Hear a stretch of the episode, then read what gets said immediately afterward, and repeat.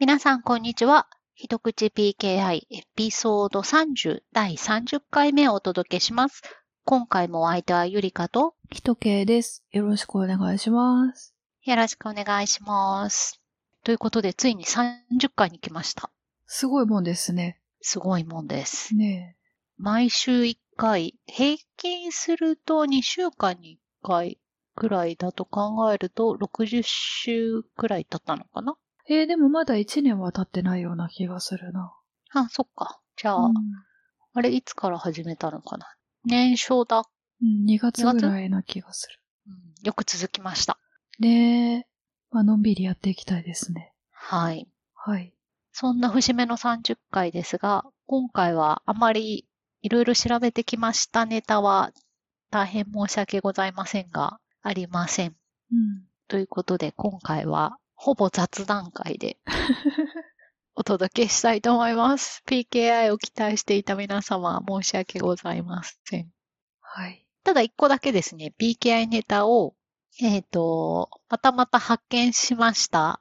PKI の勉強ができそうなセミナーを、セミナーというか、一応ご紹介しておきたいのが一個ありまして、まあ、言われるまでもなく超有名なものではありますが、インターネットウィークというのが日本では開催されておりまして、様々なインターネットを支える技術を一週間くらいにわたり、えー、ハンズオンのプログラムとかカンファレンスが行われているのが、11月の16日から18日でハンズオンで、19から26でカンファレンスのウィークが開催されております。それで、えー、こちらにですね、いくつか PKI のものもあるようです。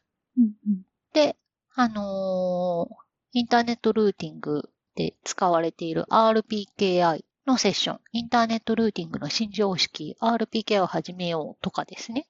あとは、電子契約 PKI 証明書リーガルテックの、まあそういう電子契約、リーガル含めた、そこの技術基盤のお話のセッション。うんあとは PKI そのものではないんですけれども、えっ、と、国際標準とかが、まあ、どういうふうにできているのか、みたいなセッションで、えっと、君が思うよりそばにある国際標準うん。うんうん。といった形で様々面白いセッションがあるようです。結構いろいろありますね。うん。あ、あとですね、もう一個か。えっ、と、DNS デーの中の一枠なんですけれども、その中にですね、ドメイン名と証明書と TLS、署名の覚悟、検証の覚悟という、うん。WebPKI のモデルとは異なる TLS を使う場面。例えば DNSSEC における署名と検証とかですね。うん。トラストのメカニズムとか。うん。ちょいちょいいろんなところにありますし、まあ、PKI だけじゃなくて本当にね、いっぱい、あの、面白いインターネットのうん。話がありますので、まあ、インターネットウィーク有名なので、もうネットワークに関連する方はいろいろ見られてると思うんですけど、要チェックです。うん。私も日本に住んでた時に、あの、スピーカーとして出させてもらったことありますね、かつて。そうですよね。拝見したことありまあ、す。本当ですか。その時は、サイバー攻撃の話で出たような気がする。PKI ではなく。うん。うんあれじゃなかったでしたっけ？違うかな？バンキングマルウェアの。うん、うん、多分そうですね。なんか個人向けの被害がすごく多くなってた時期だったんで、それについての話をしたような気がしますね。うん。うん。あと、かつては昔のインターネットウィークでは、WebPKI のあの証明書のご発行が起き、いっぱい起きてた時とか。ああいう時は、その WebPKI 周りの話もあったり、うんあと、証明書の偽造。うんうんあ、ごめんね、証明書の偽造っていうか、まあ、あの、ハッシュのコリジョンうん、ありのましたね問。題があった時とかも、やっぱり注目を集めているトピックということで、その周りの PKI をフューチャーしたものがいっぱいあったように思います。うんうんいいですね。ということで、インターネット以外、まあもうすでに登録されている方とか多いと思うんですけど、あるようですという情報だけ。うん。なんかやっぱり秋のシーズンはカンファレンスが多くて、こう、私結構インターネットウィーク好きで、はい。はい。あの、参加者としても参加させてもらってた記憶ありますね。うんなんかこう一年、この時期、毎年この時期なんで、うん。なんか一年のおさらいというか、締めくくりのような気持ちになります。インターネットウィークが開催されていると。年末感というか。年末の始まりうんぐらいの時期ですもんね。いつも11月末の。これがあると、うんそろそろ年あ末が来ますな、という。そろそろですな、という。あのー会場に行くとですね、はい。オライリーのステッカーが入ってるガチャガチャとかあるんですよ。へー。なんかそれが好きで。よくやってました。いいですね。うん、こういう物理で集まるね、カンファレンスってもう2年ぐらい出ないですけど、うん。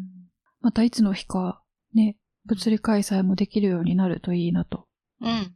でもオンラインはオンラインで便利だからなという気持ちもちょっとあるかな。そうで。すね。そうですね。で、まあ、参加されないか、まあ、この録画、録音、このポッドキャストの録音聞いた時にすでにもう申し込み期限が終わってる時に聞かれた方とかはですね、あの、インターネットウィークのホームページで、えっと、インターネットウィークの、えっと、基礎を学ぶ、無料で基礎を学ぶ動画がいくつか公開されてまして、インターネットウィークベーシックオンデマンドという形で、インターネットの本当に基礎の基礎というか、えっと、TCP/IP の基礎とか、そういうへえ、すごい。ビデオがいくつか公開されていて、その中に RPKI の基礎という、RPKI 入門という 本当だ。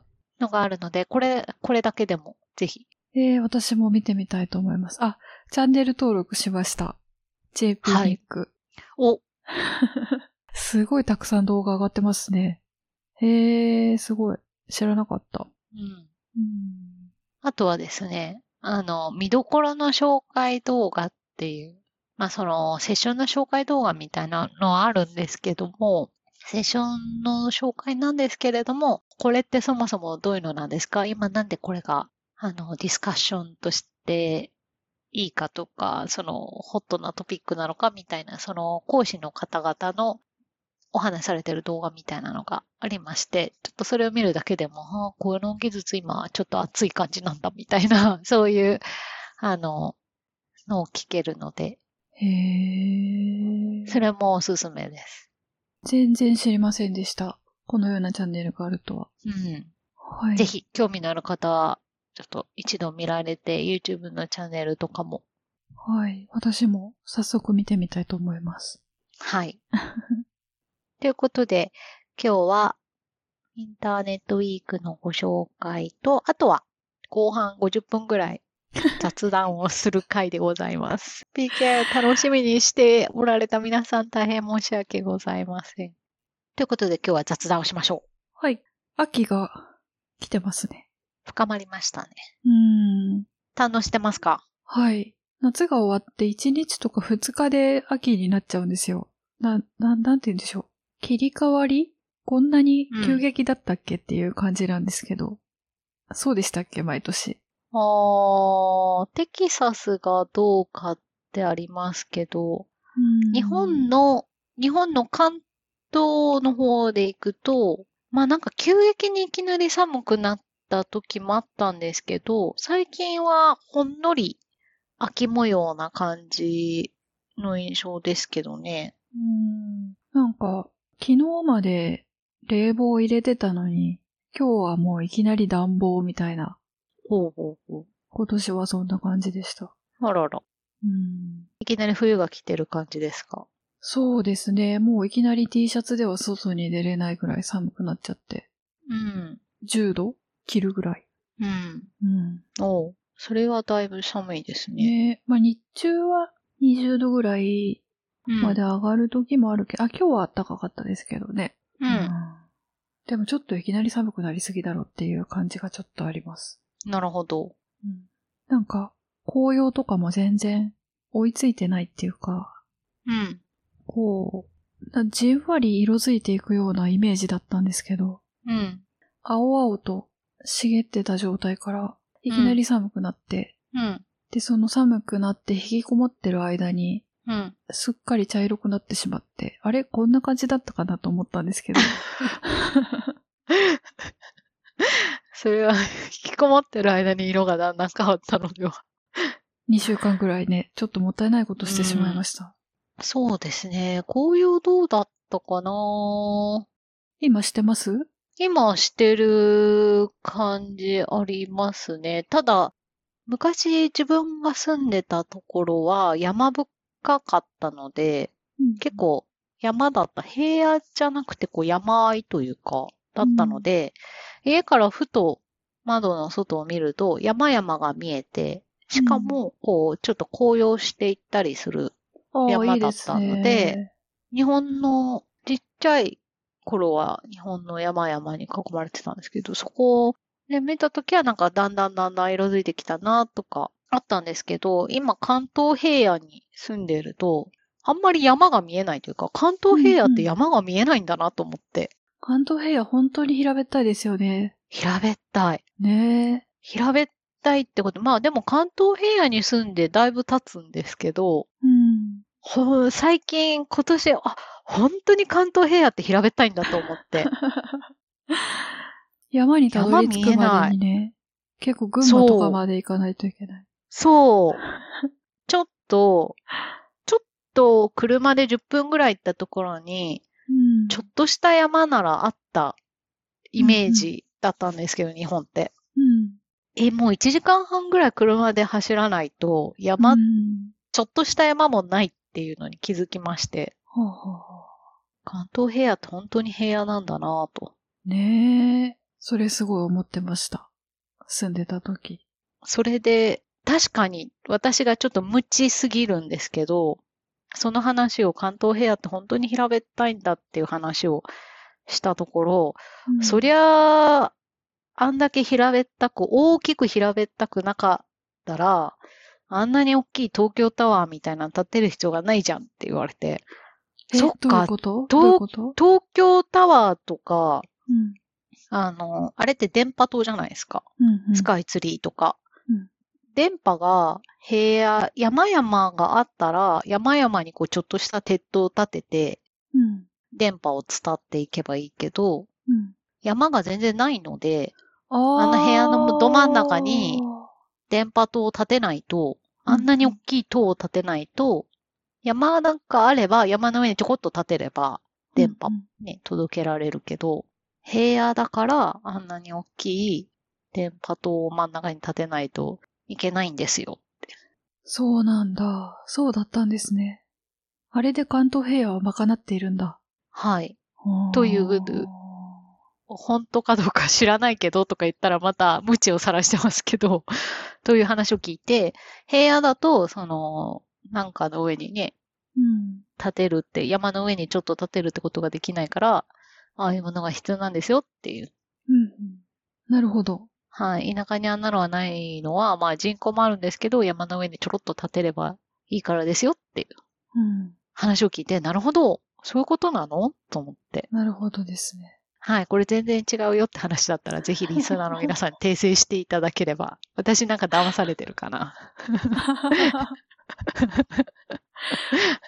結構ね、あの、私もあんまり何も知らない方なんで、こう、からかってやろうとされてることに気づかずそのまま飲み込んでしまう時ありますからね。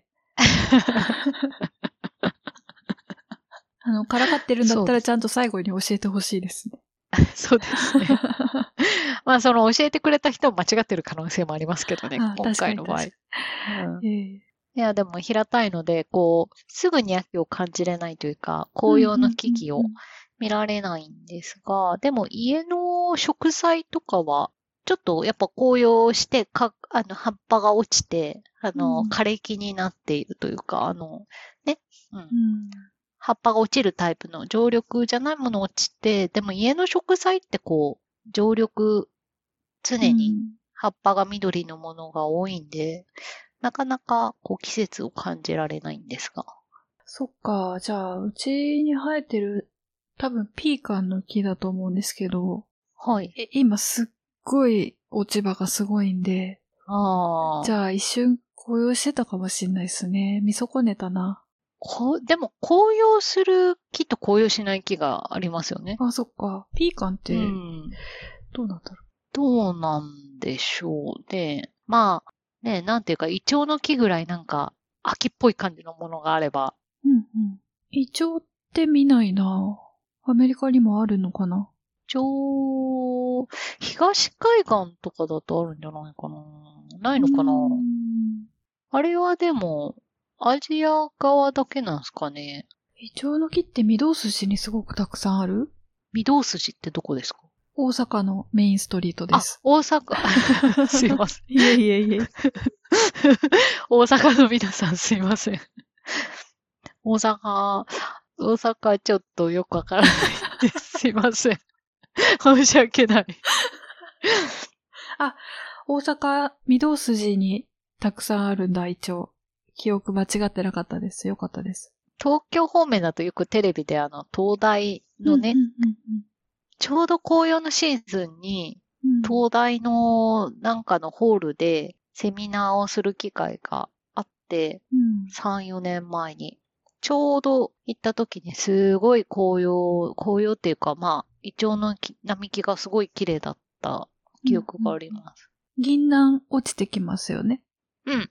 落ち、えっ、と、どっちの木でしたっけ？どっちの木とかあるんですか？え？え？え？銀杏落ちるのって、うん。えっ、と、メスの木、メスの、メスって言っていいのかな？そんなんあるんですか？知らんかった。もうあの、どっちかの木だけですよね。へえ、知らなんだ。メス？メスっていうの？あの、株が、えっおと、ーメスの木だけですよね。オスの木にはうんつかなくて、メスの木だうん。けに。へえ、そうだったんだ。木が分かれてるんですね。全然知らなかった。これはね、この知識は、動物のお医者さんっていう漫画から得ました。へえ。すごく人気があると聞いたことあります。読んだことないですか？読んだことないです。動物のお医者さんっていう、ドラマとかにも確かなったんですけど、うんうん数年前に。動物のお医者さんっていう、北海道の方の大学というところを舞台にした動物のお医者さん獣医学部を目指す学生と、その教授とか、周りの人々の物語なんですけどね。すごく面白いって聞いたことあります。面白いです。私は、あの作者の漫画は結構好きで、また、あの、動物のお医者さん好きで、ほのぼのとしたうんうん、感じです。Kindle で見れそうならチェックしてみます。ああ、ぜひぜひ。うん。でも最近飛行機に乗る機会がなくなって、なんかこう、うんま、まとめてたくさん本を読むっていうことをやらなくなってしまいましたね。ああ、ひ飛行機でしか読まない感じですか？飛行機でなくても読むんですけど、うん。飛行機に乗ると劇的にはかどるというか、ああ、40冊ぐらい漫画だったら読める。もっと読めるかな。12時間のフライトうんで40冊行きぐらいです、か？行き帰りで。うんうんうんうんなんでまた、そういう機会が来るのが待ち遠しいですね。うん。うん。私も、飛行機か。私飛行機逆に読まないんですよね。あうん。あの、飛行機で本を読むと、酔う。おお。乗り物酔いをする。それは大変ですね。うん。ん？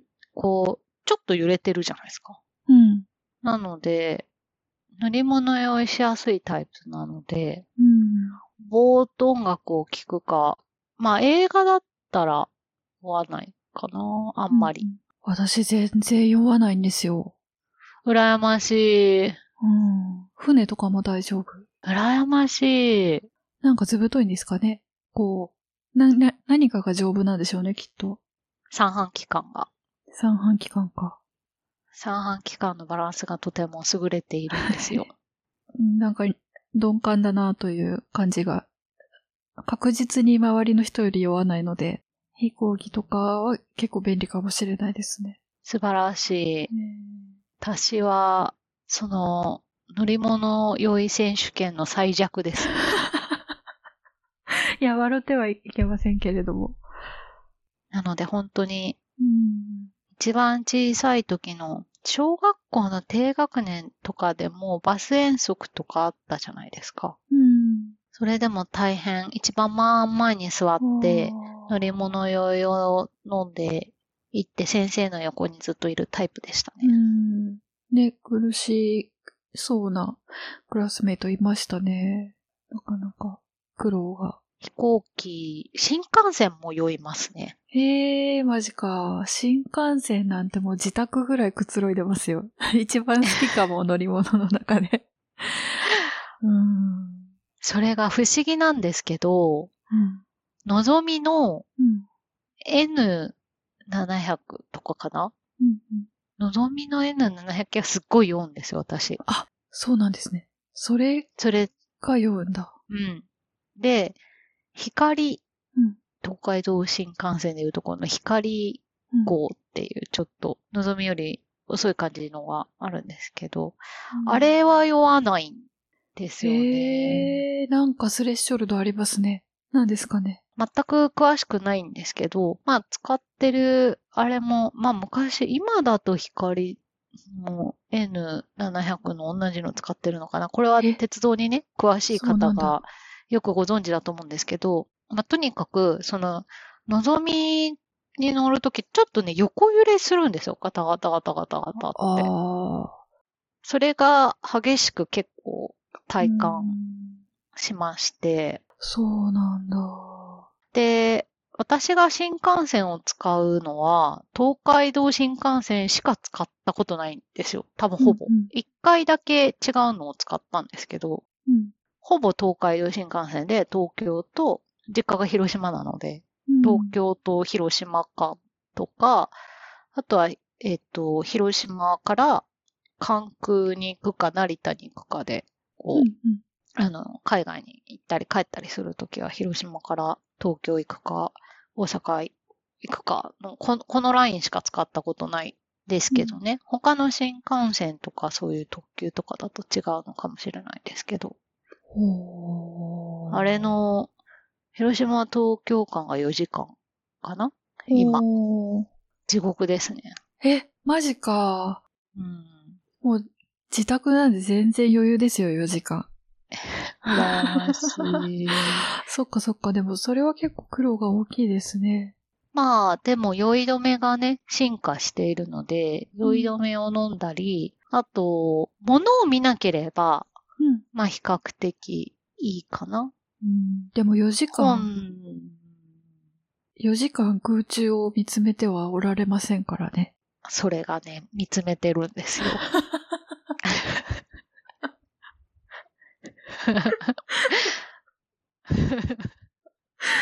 めちゃくちゃ面白いですね。4時間いけますか、空中。いける。いける。え、音楽とかもなしで？あ、音楽はね、さすがにちょっと聞いてます。あでもこれね、ーうん今度日本にお帰りになった時にそういうきっと気持ちになるかもしれないけど、今ね、いろんなコロナとかもって、あの、行き来がなかったりすると、うん日本に帰ってきた時に新幹線からこう見る景色って、まあ山あいを走ることもあって、うんすごい日本なんですよ。あそれをね、もう延々と見てられる。ー確かに、車窓いいですよね。やっぱり車窓好きす。です。うん。旅情というか。はい。うんなので新幹線は地獄ですけど、まだ軽い地獄ですね。うんうん。あの、富士山とか嬉しいポイントありますもんね。そうですね。東京から行くとそうですし、うん単なる山あいを見てると、山陽新幹線ってあの、関、関西から広島とか九州の方に行くと、よくたまに新幹線の車窓から見る人を狙った看板が立ってたりするじゃないですか。757とか書いてある。はいはい。ああいうのを見たり、田舎のそういう風景見たり、うん。山あいの風景見たりして過ごしますね。うん。でも広島にこうだんだん近づいてくると、こうトンネルばっかりになるんですよ。ああ、わかりそうます。すると、ちょっと悲しいんですけれども、うん、やっぱりこう、海外に、まあ一人で住んでることも多くて、一人で住んでいて、えー日本にやっと家族の元に帰ってきて、特にまだ若いというか幼い頃は、うん。ああ、日本だと思って、帰ったら味噌汁飲みたいなと思いながら、今ほどね、インターネットも発展してないですし、うんうん。確かに。窓の外を見て、うん。ぼんやりと空中を見つめていました。私、地元が大阪なんで、うん。大阪、東京、大阪は、乗ってる時間は2時間半ぐらいかな？なんでもう、うんうんあの、東京駅で買ったお寿司、食べてたらついちゃうみたいな。はあ、うんそうですね。なんかこう食べてると。うん。そうだそうだ。駅弁とかもね、そういうので気を紛らわすときもあります。あの、東京駅の、うん。東京駅で買って、私としては広島までの旅だと、うん。2時間ちょいぐらいで大阪に着いて、2時間ぐらいでまた広島までうん。2時間弱ぐらい帰るんで、大阪ぐらいで一回、なんかこう、お弁当タイムが来ます。うーん。そっかそっか。うん。車内販売ですか？いえ、東京駅で買って。ああ、そういうこと？そこまで保留するんだ。保留新しいする。ですね。それは新しいですね。え、そうなの？すぐ食べるの？駅弁っすて。ぐ食べたいです、私。そうなんだ。もう新横浜ぐらいで食べちゃう？もう出た瞬間食べます。それなんかもう品川にもついてない？うん。あの、東京駅の地下で売ってるお寿司が大好きで、へー新幹線特に。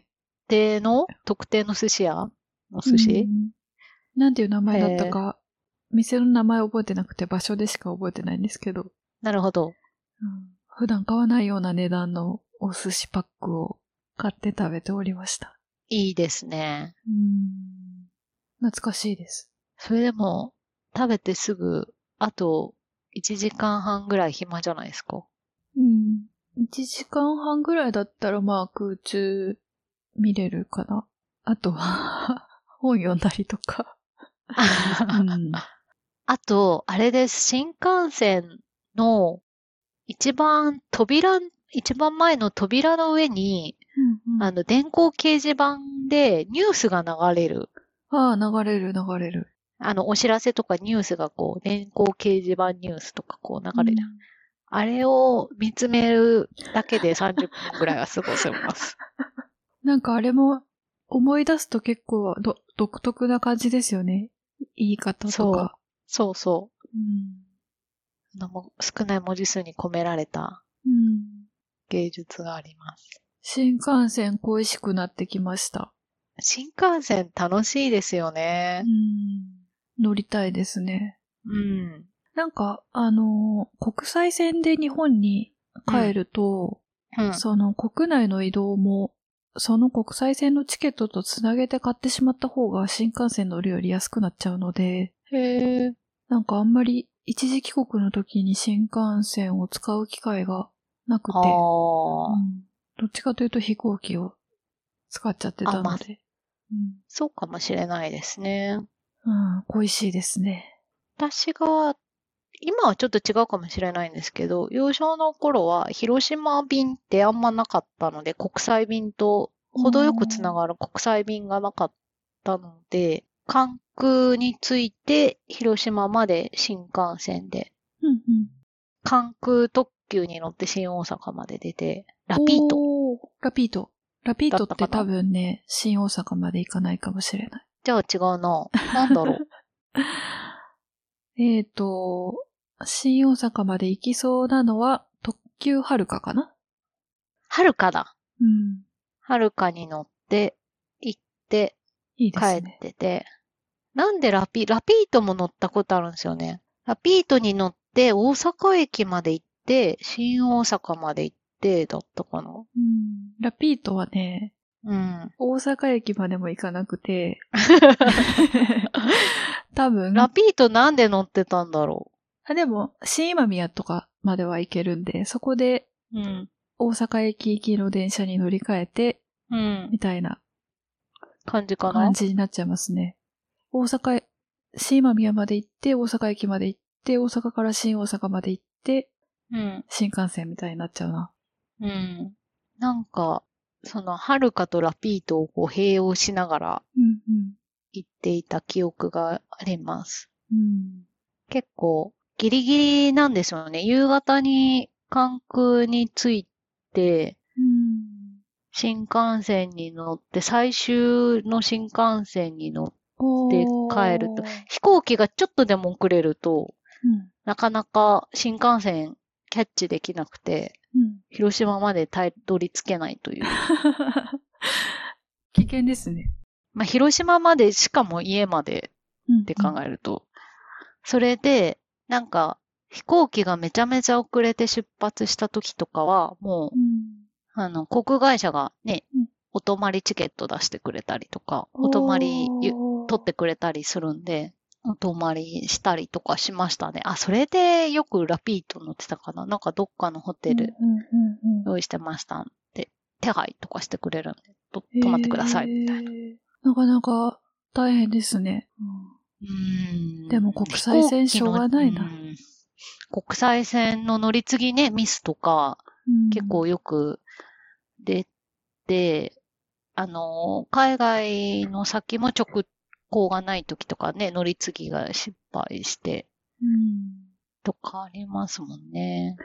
ありますよね。うん。でも、最近は乗ってないな最近飛行機で帰ってることが多いな東京から広島行くときは。うん飛行機も国内線だけなら、あの、携帯でピッと入れるようになったじゃないですか。え、そうなんですか？あ、そうなんですよ。バーコード出して、うん。なんかそうなんだった気がする。しかも羽田今すごくて、うん。え羽田だけじゃないかもしれないですけど、携帯でチケット買って携帯にもう、なんていうかバーコード、うん。いいチケットみたいな、持って、そしたら、スキップサービスでもう、あの、チェックインカウンターみたいな行かずに、うん。手荷物検査場を行って、そのまま入るってことができて、しかも、預け荷物がある場合も、うん。自動預け機みたいなのがあるんで、うん自動預け機みたいなのにこう置いたらガシャンってなって、すごい。タグ自分で貼ってガシャンって持ってかれるっていうのがあるので、うんあ、の、長い長いラインに並んで、チェックインして、荷物預けるラインにまた並んでっていうのをやることがないです。国際線はどうしてもね、本人確認とかあるから、うん。あれですけど、なんで空港もそんな、ね、2時間前に空港に着いてないといけないみたいなのないですしね。えーそうなんですか ?2 時間前に絶対来いって書いてあります。アメリカ。国、国際線、いや、アメリカはね、ダメですよ。うん。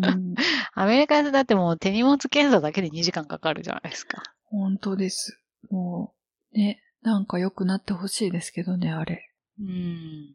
まあ、テロとかありますからね。あでも、911が起きる前のアメリカの国内線と国際線はもっと緩かった記憶があります。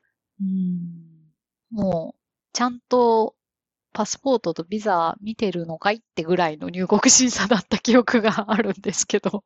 うん、まあ、やっぱりそういう事件があるとね、うん。喧嘩が。その分新幹線はそういうチェックとかないんで、もうね、い1分前にホームについてれば乗れるじゃないですか。あといっぱい出てるし、10分ごととかに出てるし。東京大阪間はね。うん。そっか。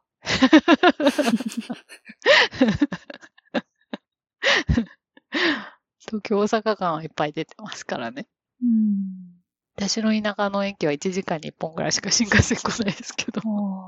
え、でも、飛行機に比べたらね、全然たくさん。あ、まあそうですね。飛行機だと1日1本とかですからね。おー。1日1本はないか。1日に3本から。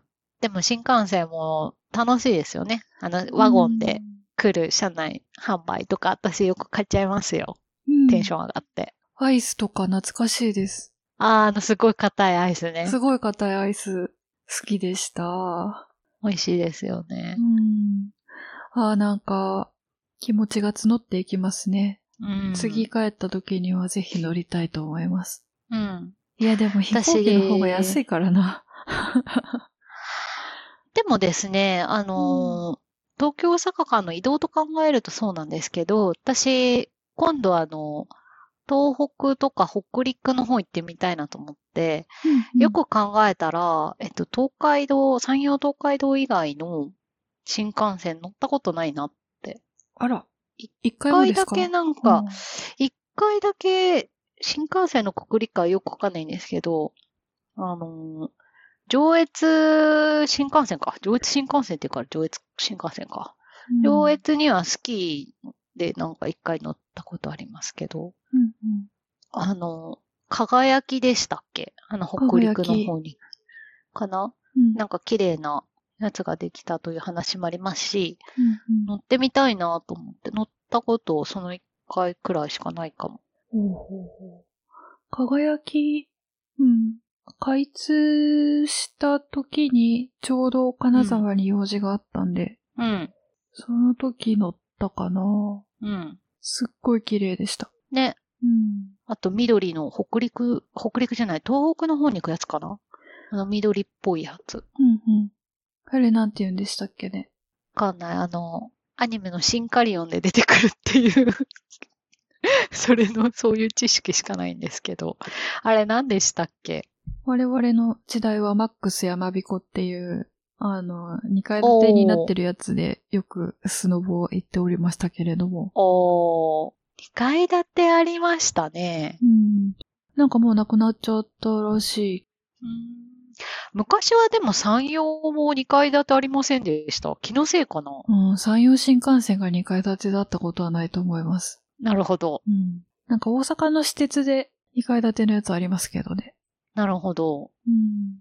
あ、はやぶさあ、はやぶさだ。そうだそうだ。E5。?E5。へえ。そうそうそうそうそうそう。私、その、東海道山陽しか乗ったことないおかげで、新幹線というものはすべて、小玉光のぞみという名前なんだと思ってました。うん、うん、うん、なんかそれ以外の名前があるものがあるとは知らなかったです、昔。確かに、その、それについていつ知ったかちょっと思い出せないですけど。東京に住み始めて、社会人になって、東京に住み始めて、初めて認識しました。本当に日本の東側に、東側に知識がなかったんで。あ、光、光っていう名前じゃない新幹線もいるんだ、みたいな。ああ。新幹線というものは全部光か小玉うん、で望みができたって感じですかね。うん。うん。だと思ってましたけど、いろんなのあるんだと思って。確かに。その東北新幹線の、あの、シンカリオンみたいな、今新幹線をテーマにしたうんアニメがなんか JR さんがやってるかなんか、共同でやってるかなんかのやつが流行ってるらしいんですけど、うん甥っ子が、あの、すごいハマっていて、新幹線のそのアニメに。それで学習しました。へ。なんかこう変形するんですよね。ガチャガチャガチャって新幹線が。で、それの実物の新幹線と、なんか同じらしくて、すごいハマって、しかも、緑っぽい新幹線と赤っぽい新幹線が、うん。小町か。赤いやつは小町かなうん、うん。が、こう、連結するのかな？緑と赤は連結するの東京駅で連結してる。うん。その連結がすごい、おいっ子ちゃんは大好きで、YouTube でこう、連結するシーンっていうのも 永遠にリピートして見てらっしゃいました。うん。見てる？小さい子供いるときありますね。東京駅に。ね。うん。夢があるんでしょうね。そういうことなんだ。新幹線、新カリオンきっかけなのかもしれないですね。そうですね。だいぶ人気あるんじゃないでしょうか。面白い。面白いです。男の子とかね。でも女の子も全然好きな子いっぱいいると思いますけど。うん。新幹線自体すごく魅力ありますからね。私もすごく大好きです。うん。うん。いいですね。いいですね。うん。ぜひ、今度日本に帰ってきたら、新幹線でに乗って温泉でも行きますか、行きたいです。本当に。心から行きたいです。温泉ってなかなかアメリカにはね、うん。ホットスプリングはあるでしょうけども。うん、なんかくつろぐ感じじゃないですよね。こう、荒野にホットスプリングしてて、うん。服を脱ぐ小屋があったらラッキーみたいなうん、感じかもしれない。あ、でも、あれか、こっちの人って全裸で入らないですよね。多分そういうのがあったとしても。そうですね。水着着てるかカなバー服のまま入るかって感じかもしれないから、やっぱり、うん。湧いてたとしても、日本の感じとはちょっと違うかな。温泉街みたいなのもない。ああいう、なんていうか雰囲気というか、うん。どちらかっていうと、日本でいうとこのこう、スパみたいな。日本だとスパっていうの、名称で繰り広げられているうん。ものに近い感じですかね。うんうん。なんか国立公園とかになっちゃってたりするかも。うんうんうんうんうんうん。あんまりこう、夕ご飯の前にちょっと入ってゆっくりしてみたいな、そういう感じではないですね。翌日異常に早く起きてもう一回入るみたいな。そうそうそうそうそう。寝る前にもう一回とかね、起きて異常に早く起きて入るっていう。うん。いいですね。いやー、温泉恋しいですね。うーん。お風呂はね、だいぶ違いますよね。うん。いつになるやらでございますが、うん。ぜひやりたいとこですね。機会があれば。ば。なんか、気持ちが募っていきます。いろんなものがね、今や、アメリカでは日本のものも今や手に入ったり、インターネットを介してうん。いろんなものができるとはいえ、温泉とかはなかなかないかもですな。うん。心から楽しみです。はい。はい。これ本当にマジで1時間喋ってますけど、大丈夫ですかね？何の話してましたっけ？新幹線の話で終わりました。今日、新幹線の話して終わりました。でも、うん、望みで酔うけど光で酔わないっていうのは、なんか面白い発見ですね。うーん、ちょっとした横揺れが、なんか詳しい方がね、あればなんかそういう動動作交渉というかあるんでしょうけど、その実体、実体験のものとしては、こう、横揺れがあるうん感じがありますね。あの、巡航速度とかは確かに違うと思うんで、その、なんて言うんでしょう。んトンネルに入る時の衝突の大きさとかは違いそうですよね。そうですね。そういうのもあるのかな。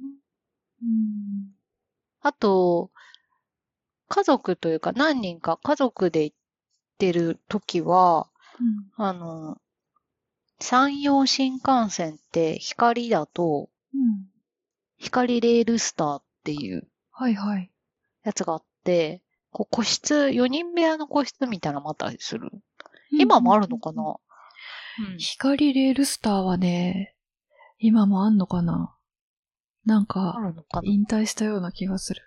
あって、その家族4人部屋みたいなので、こう、まあ、家族が空港までついてくるときとか、家族でこう移動してるときは、それに乗ったこともあります。あれとかいいなと思って、ずーっと前に座ってるだけじゃなくて、個室だったんで。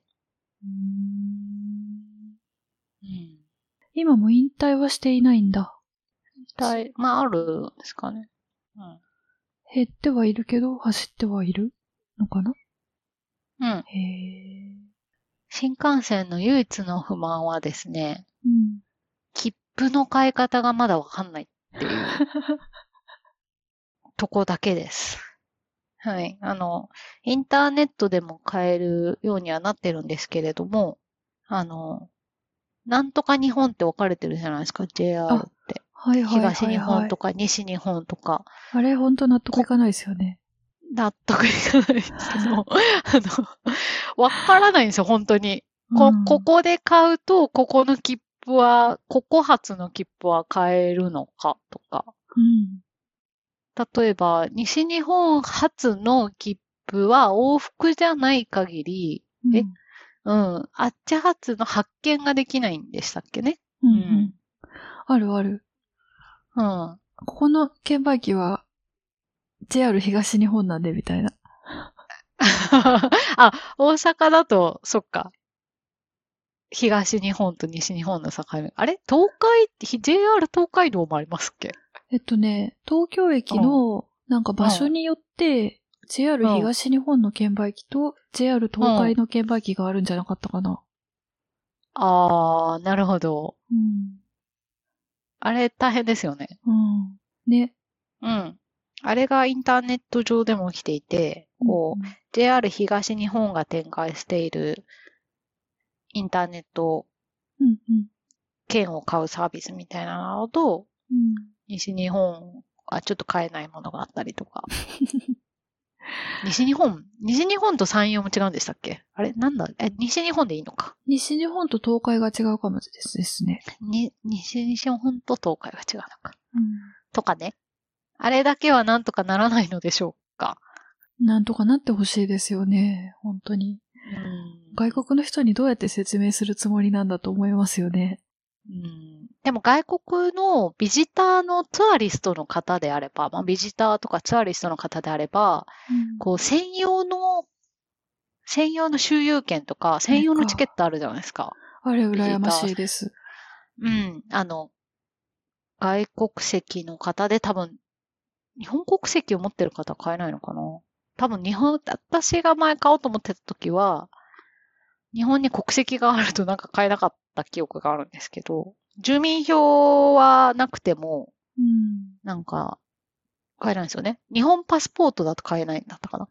何年か前に変わって、うん一応うんなんか、他国で永住権を持って10年以上経ってると買えるとかだったような感じに変わっあた気がします。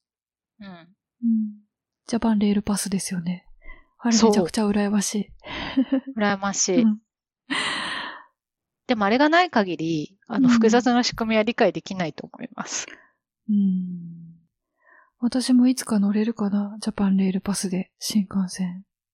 まあ、永住取って何年かうん。経つとなるかもしれないですね。ねえ、楽しみですね。うん楽しみ。が増えました。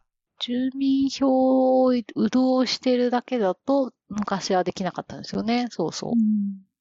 とかかな。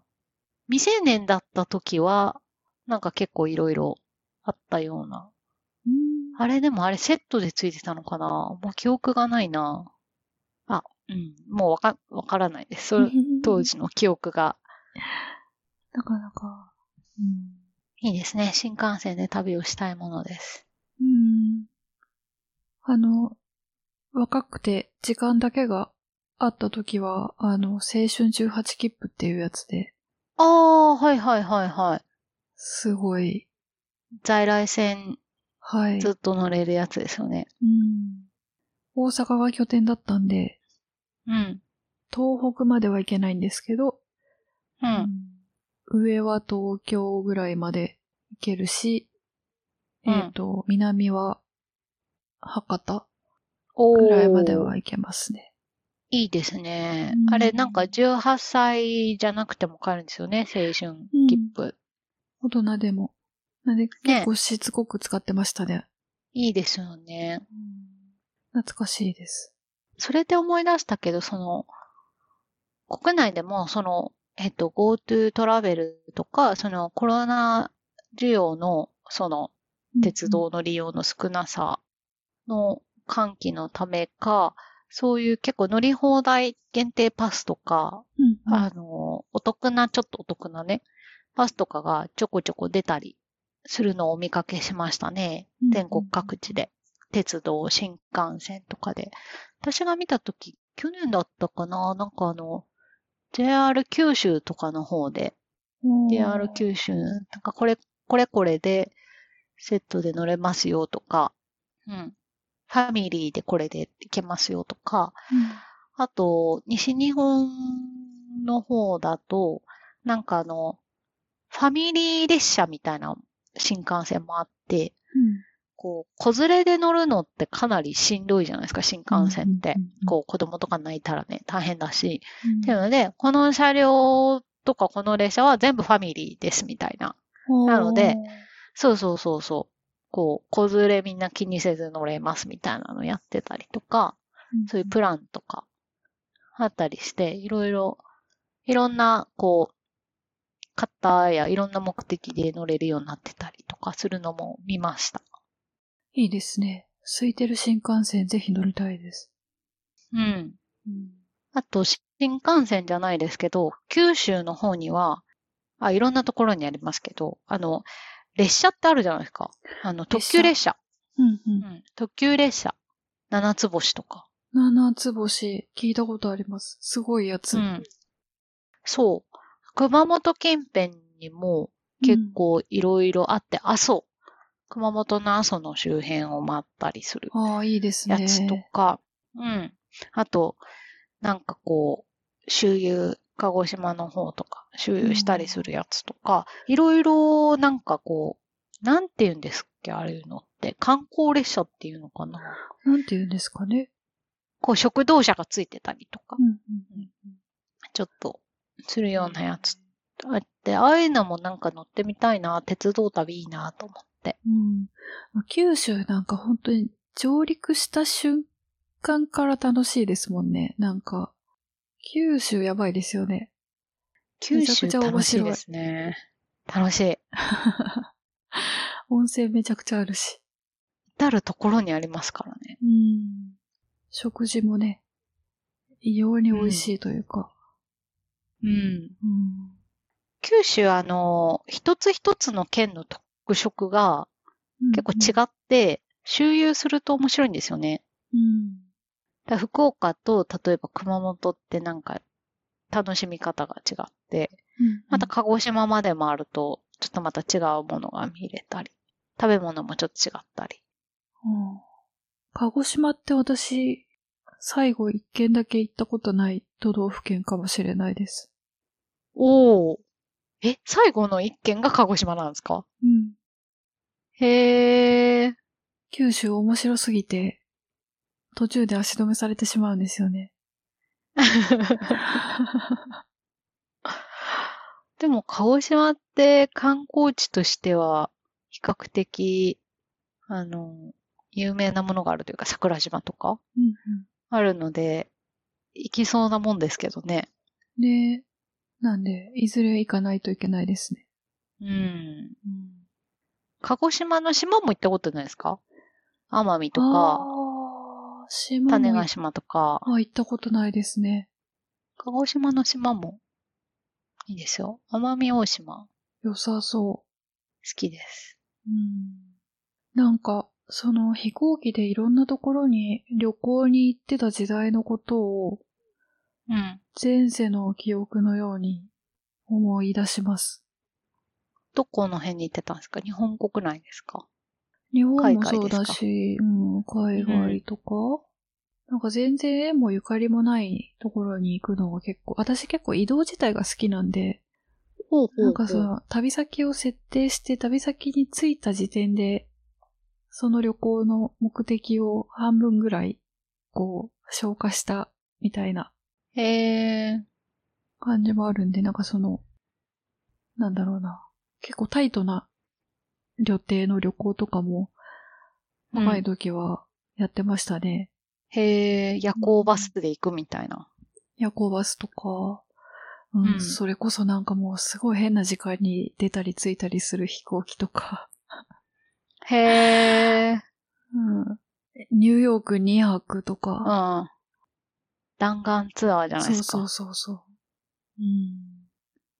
またいずれああいうことができるようになるのか、なるんですかね、また。そうですね。このコロナがね、うん。収まれば旅行業界も復活するのでしょうか。またいつか本当に行けるようになるのかな、どこかに。うん。国内は今今の話ですけど、日本国内の感染者数もちょっと減って、まあ密を避けながら、秋の紅葉シーズンの行楽とか、ちょっと賑わってますみたいなニュースがありましたけどね。例えばその車で行って、こう、あんま密にならない感じで、みんな紅葉楽しむとか、うん。お天気も最近、ほんと秋晴れな感じでいい感じなんで、うん山とか公園とか、うん。ちょっとした行楽に関東圏は出かけてる方も多いみたいですね。うん。日本に入国するのがまずね、すごく大変なんで今。うん、国同士ってなるとやっぱりね、水際対策で、どこの国もね、うん入国やったりしますからね。だんだん緩和はされていくんでしょうけどね。うん。年明け、どうなるかちょっと。そうですね。はい新たなニューノーマルになっていくのでしょうか。うん。まだ行ってないとこいっぱいあったのになと思って。世界でも。世界ですか？うん。ああ、世界でも行ってないとこいっぱいあるな。行ってない大陸がいっぱいあります。うん、まだまだ。行ってない大陸か。大陸ってなると、全然行ってないです、南極？私。南極大陸、北極、うん。アフリカ行ったことないな。アフリカ大陸入ったことないな。アフリカも行ってないし、南アメリカ大陸もまだ行ってないです。あら、それは近いじゃないですか。近いかなまあ近いか。日本から比べたら近いかなうん。うん。アフリカも行ってないし、うん。オーストラリアも行ってないし、うん。うんオーストラリア行ってないですか？行ってないです。行ってみたい。オーストラリア楽しいですよ。住んでました、昔。うん。羨ましいです。うん。南アメリカ大陸はでも、アメリカから近くてよく行ってる人多いから。うん。マチュピチュとかね。人気ありますよね。あー、そうですね、そうですね。うんマチュピチュとか、マチュピチュ、あまり、こう、年を取らないうちに行っとく方が、うん体は楽かも。うん。上り下りが大変なんでしょうか？あと、高所とか、鉱山。あ鉱山の問題もありますし、ーうん、行ってみたいですね。うん、とか、移動時間もね、だいぶ、うん。日本からの南アメリカ大陸に行こうと思うと、だいぶ遠いので、一、回アメリカ行って、うん、乗り継ぎして、ダラス乗り換えじゃないですか？私行った時は、ダラスじゃなくて、日本から一回行った時はヒューストンで乗り換えたかな。あまあでもテキサスぐらいで一回乗り換えて、それかね、フロリダで一回乗り換えもあったかーな。それも良さそうですね。うん。うんあるいはラスベガスあたりとか、まあその航空券によってね、まあひどい航空券を取ると、なぜかシカゴで乗り換えるとか、そういうのもありますからね。あるある。うんテキサスはでもそういう意味で言ったら私はあの乗り換えちしかしたことないですね。大変申し訳ないことに。えー絶対遊びに来てほしいです。ねえ、うん。一年に一回はアメリカに行く用事があるので、心待ちにしています。はい。でも私が行くのは本当にもう、西海岸ばっかりというか、シアトルばっかりなんで、テキサス。ス行って、まあまあ遠いんだよな、シアトル。うんうんアメリカの大きさを考えるとまだマシな方かもしれないですね。私でも本当、東側アメリカ本当行ったことないな私も大都市しか行ったことないんで。なんかね、ノースキャロライナに一時期滞在してたことがありましたね、業務上。ノースカロライナって、都市で言うと、ノースキャロライナは、えっ、と、シャーロットとかですね。あの一番大きいのはシャーロットかな。ー宅急便のはい。トトラッキングで拝見したことあります。シャーロット着きました、みたいな。きっとなんか、あるはずですよ。うん。あっちに行く、あっちじゃない、あの、乗り換え地としても、まあ、使われることもありますね。例えば、西海岸から東海岸に行くときに、シャーロットで乗り換えてニューヨークとか。ああ。もう一回ありましたかね。シャーロット一時期住んでたことありますが、テキサス。でもきっと似たような感じだと思います。そうですね。うん。アメリカの、なんというか、都市というのは、うん。私が旅行した中では割かし、なんか似てるっていうかなんかね。旅行で行くようなとこは、うん。でもあの、ザ・南部みたいなところと。か、ちょっと雰囲気が違ったり、あとは、あの、大都市じゃないというか、もう本当に田舎というか、ネブラスカとか、ああいうとこ行くとちょっと違う。感じうん、あり、ある、あるかなっていう。はい。ネブラスカとか、まあカンザス、カンザスとか、サウスダコタとか。うんうん。こう、州を覚えていくと、日本人としては、なかなかそんな州あったかなっていう。一番多分、州の名前で名前が出てこないところとか。うんうん。あと、南部とか行くと、鉛があるとことかだと、英語もよくわからなくて、違う国に来たような感覚を覚えたような記憶があります。いいですね。アメリカも、うん。いろいろ見て回りたいですね。うん。行ってみたいところ。もうちょっと良くなれば。そうですね。私も、今思えば住んでる時に行っときゃよかったと思うようなところが。うん。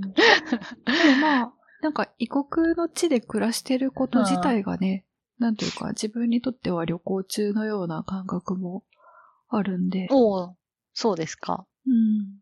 まだなんかずーっと旅行してるような感じありますね、私自身は。おお、まだありますか。うん。いいですね。じゃあ、うん。いろんなところにはい。面白い行です。けそう。うん。そういう意味で言ったら私もそういえば関東はまだ全然行ったことないというか、東日本全然行ったことないので、うん日本の8割ぐらいまだ行ったことないですね。うん。うん。東日本多分、北海道を除くと、ほぼ行ったことないですね。